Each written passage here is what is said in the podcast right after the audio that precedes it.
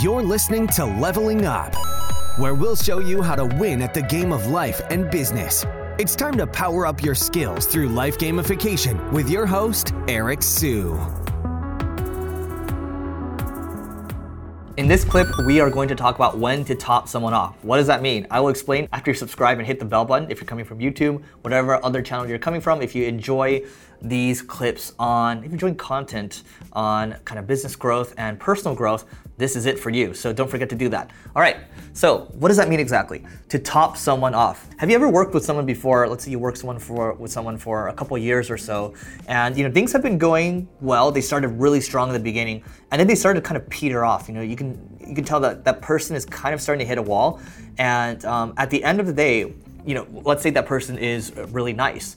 Um, it becomes very difficult to say, oh man, the business is kind of slowing down, but like that person's been loyal to us. If you find that person not scaling as quickly with the company, let's say the company's growing like this, right? And that person's growing like this, well, you got to have a conversation with the person and say, hey, look, you know, um, you know, the business is trying to go here, and um, we really need you to, to, to kind of hit numbers. And um, you know, what can I do to help you? Right? That, that's the best way to help the person. And you know, let's say three months later, one quarter goes by again, and you know the numbers aren't hit, and you, you really like this person, you have a conversation with them again. Hey, look, um, we had the conversation, you know, last quarter, um, and looks like numbers are kind of we're having issues again. What can I do to support you? Right? Another quarter goes by.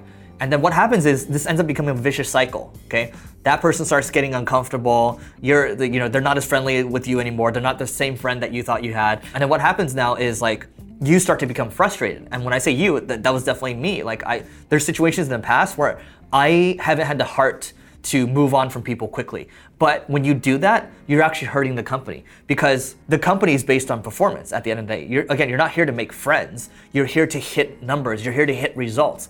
And if you aren't able to consistently grow, it's one thing to say like, um, if the company's like growing at like, you know, uh, 20, 40, 60% uh, year over year, and you're complaining about not hitting like 500% growth, like that might be a little unreasonable. But if the company's actually legit struggling and the growth is slowing down, then you you do it's on you as a leader to call that out and say, look, you know, in the beginning we, we, did really well, but we're kind of struggling right now. So you have to call that out as a leader, um, because if you don't, what happens is you affect everyone else in the company, because everyone here has to be held accountable. If that person struggles, let's say the, the, the, third quarter comes by, right, and maybe the second quarter you say, look, if we aren't hit, able to hit numbers the next the, the next quarter, uh, unfortunately we're gonna have to make a change, right? But you have to be really direct there, so expectations are set. What you don't want to do is say, oh, you know, everything's sunshine and rainbows, and then all of a sudden you blindside the person and say, hey, you're fired. That's not fair. And what's gonna happen there is because you didn't, you didn't, you weren't being honest with the person, that person's gonna blow up on you. And what's gonna happen is you'll probably get some negative Glassdoor reviews, and you know things are not gonna look as good, right? Um, because when things are negative for a person, they tend to spread way further than something being positive. So you want to make sure that you're being fair and your expectations are set and you're being honest. Okay. So when I say topping off, what I mean is when some people hit a wall, it's it's time to say, hey, you know I think you you've done a, you've done a really good job, but there's a couple options that you have here, right? You can reposition the person, okay, which might not go over well. The other option is I actually got this from Bob Glazer from Acceleration Partners. He talks about the concept of saying, "Hey, you know what? This is a mindful transition, meaning I will help you find something else, okay, and you can start looking for another thing right now, and we'll pay you at the same time." I like I like that because you take care of the other person that's been with you for a while and at the same time like you know they're gonna, they're probably gonna be happier at the next role right? Because what you don't want is like you, you keep harping on this person and you just keep beating this person up. And eventually it's just like dude there's just so much re- resentment. And you don't want to do that. What you want to do is you want to make a list of like you know what are all your frustrations with the role right now? Like you know numbers aren't being hit. Like what else? Like what else do you need this other next person to hit um, to take things off your plate right? Because as a leader of the company or let's say as a manager your job is to figure out like how to continue to get resources as the company grows to grow the company faster. That's because that's what you're what you're trying to do. You're hiring people to help grow the company. And if if, if things are slowing down, you got to make a call there. If people stick around and you know other people are they're playing at this level and this person uh, you know they've maybe been here in the past and now they're starting to play at this level there's going to be resentment here okay people respect you for making this move it's, it's easy to say it's easier when you don't have a culture fit and someone's being toxic in the company it's easier to make a call there it's not easy when someone's when someone's like uh, you know done a good job in the past. They're actually good people. Um, it's very hard to make that decision, but you have to make the tough decisions. That's your job to do as a manager or a leader of the company. I made mistakes in the past where I just let someone sit for the longest time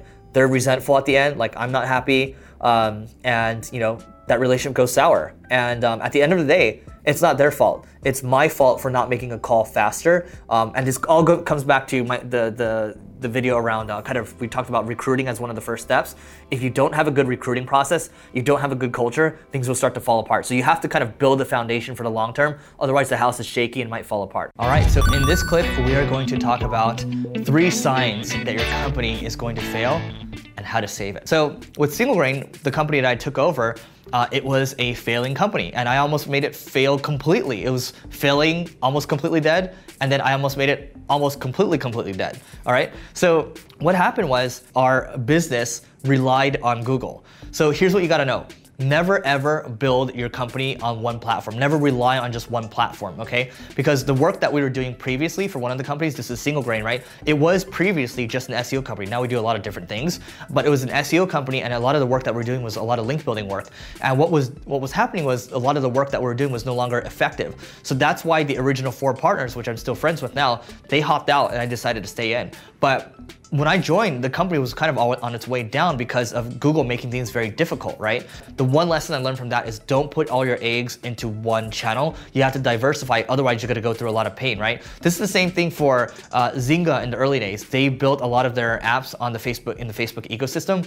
A lot of people depended on Facebook's organic growth to help them um, continue to, to, catapult up, right? A lot of these media companies, um, Upworthy, for example, they depended on Facebook. So when that happens, when, when let's say Facebook decides to make a tweak or Google decides to make a tweak, everything starts going in the wrong direction. That's a sign that the company is about to fail, right? The second thing that basically told me, oh man, this thing is gonna fail was when I first joined Single Grain after I took over a year into it, employees started dropping like flies. A lot of people started leaving, right? And what I learned from that was because I read a lot of books and I talked to a lot of entrepreneurs, like you just gotta let your people do, you know, do their thing. You hired them, they're smart, let them do their thing. So I took that as I'm just gonna not come to work and, and see what happens. Literally, I did that and then I basically everything started to fall apart and I'm not blaming the people, I'm blaming myself. Um, but when people start to leave, that's a sign of no confidence, um, and that is a sign that your company is going to fail. The third sign that your company is going to fail is if you don't feel like doing it anymore. Like when you wake up in the morning, you're kind of just dreading it. That is a big sign that the company is going to fail because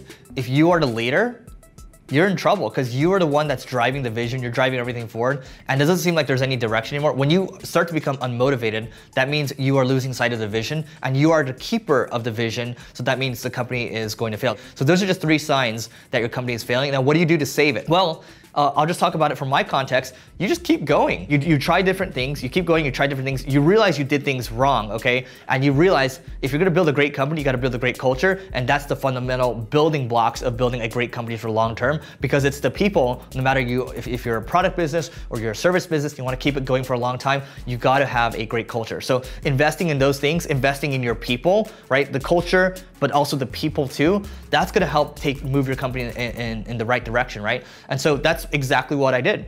I mean, things weren't working out, and I was like, man, okay, we got to try it. We got to try uh, hiring really amazing people, and also, you know, making a really amazing place for them to work. And also, we're gonna try other things too, because well, um, if SEO is no longer working, let's go ahead and focus on uh, paid media, which is what we did. We focused on paid media, and that the revenue started going higher and higher and higher. And we were originally referring some of the revenue out, and we're collecting referrals, and we're just like, okay, let's take it all in house. Kept going higher and higher and higher, and it just keeps building. And now it is what it is today, and you keep going because when I started I could have given up once we dropped to one employee. I didn't give up. I could have given up when our blog traffic when I first joined was only about three to 4,000 visits a month. Now it's, you know, overall visits um, approaches over 250,000 visits a month, right? Same thing with our podcast, do only $9 a month after the first year. So for me, it's like, there's no sexy tactic here. It's, we kept going. We kept trying different things. We knew to invest in our people. We knew to be hands-on when we needed to be hands-on. And then that led to, uh, led to success in terms of saving this company, turning this entire company around when we originally had five partners. And instead, you know, it was only, um, initially it was me starting it back up and then getting amazing people around me to help build it. If you agree with me or disagree with me, let me know in the comments on whether you think this is true or not. Should you top off people? Um, am I completely wrong? And don't forget to check out the next video because we got goodies for you there. And, and, and, if you're on YouTube, hit the subscribe and the bell button because it helps us grow. And if you're on another platform, well, don't forget, just subscribe and you'll get more stuff like this. So, and rate, review, and subscribe. Don't forget, um, that is it. And don't forget to eat your Cheerios and see you tomorrow. You may have completed this level, but many more bosses await. If you're looking to level up in marketing or business, just go to singlegrain.com forward slash leveling dash up to get access to our individual and team training programs. That's singlegrain.com forward slash leveling dash up.